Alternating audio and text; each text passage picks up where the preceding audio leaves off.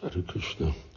Haladar itt eh, kérdezi, hogy eh, meddig uh,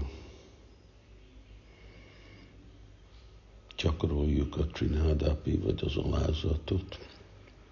Mindig alázat és toleráns lenni baktákkal és másokkal, vagy figyeljünk a saját dignity, a, a dignity, az a méltóság, méltóságot jelent. A,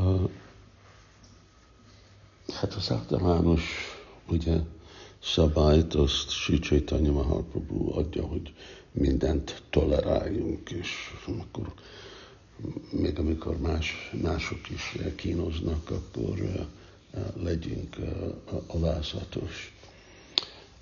És az általános, hogyha itt most baktákról van szó, az általános viselkedésbe ezt kell nyilvánítani. De ugyanakkor guna karma, vibhagosa, de más körülmények lehet, hogy nem kell nekünk csak úgy toleráns lenni. Egyik az, amikor ez úgy ellenséges lesz a mi saját szolgálatunknak, vagy nem is csak a saját szolgálatunk, hanem általános a szolgálat, másoknak a szolgálat. Szóval azt, azt nem szabad tolerálni. Na most egy példa, hogy amit sokszor hallunk, hogy amikor valaki megsérti Kristát, lelki tanítómestert, vajsnavokat, akkor a kötelessége egy baktágnak nem tolerálni ezt, hanem akkor nagyon dühös lesz. És akkor ad védelmet, vagy a szavaival, vagy a fizikailag, azon függ, hogy mi a helyzet. Szóval ebből a szempontból nem, nem maradunk csak, hogy mi most csak alázatos vagyunk, és mindent tolerálunk. Hasonlóan, hogyha ásrám helyzetben, hogy mondjuk itt van most egy, egy rendőr, Szóval a, a rendőrnek hasonló szempontból csak a közönséges ember, mert neki nem a dolga csak tolerálni mindent, mert neki kell viselkedni, kell látni, hogyha egy sértő helyzet jön előre, megnyilvánul, hogyha valaki betör egy boltba és ellop valamit, akkor ott nem lehet toleráns lenni. És még mondjuk, amikor valaki nem hallgat egy rendőre, egy királyra, akkor mi a felelőssége neki? Akkor a, felelőssége, hogy bünt, valamilyenféle büntetést hozni ellene.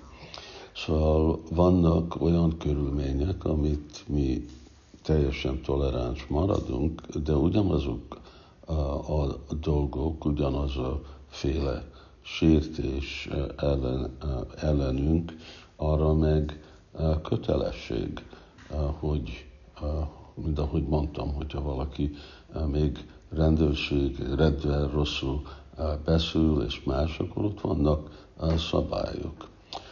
Hasonlóan ugye egy Vajsnávnak a felelőssége toleráns lenni, szóval lelki tanítómester Vajsnáv. De hogyha nem megfelelően viselked vele a tanítvány, mint ahogy tanítványnak kellene, hogyha csak tolerálja, akkor engedi a tanítvány, hogy rossz dolgokat tanuljon. És akkor itt a, kötelesség igazából kiavítani, vagy leszídni, amire van szükség. Miért? Mert hogyha nem csinálja azt, akkor az meg erőszak ellene.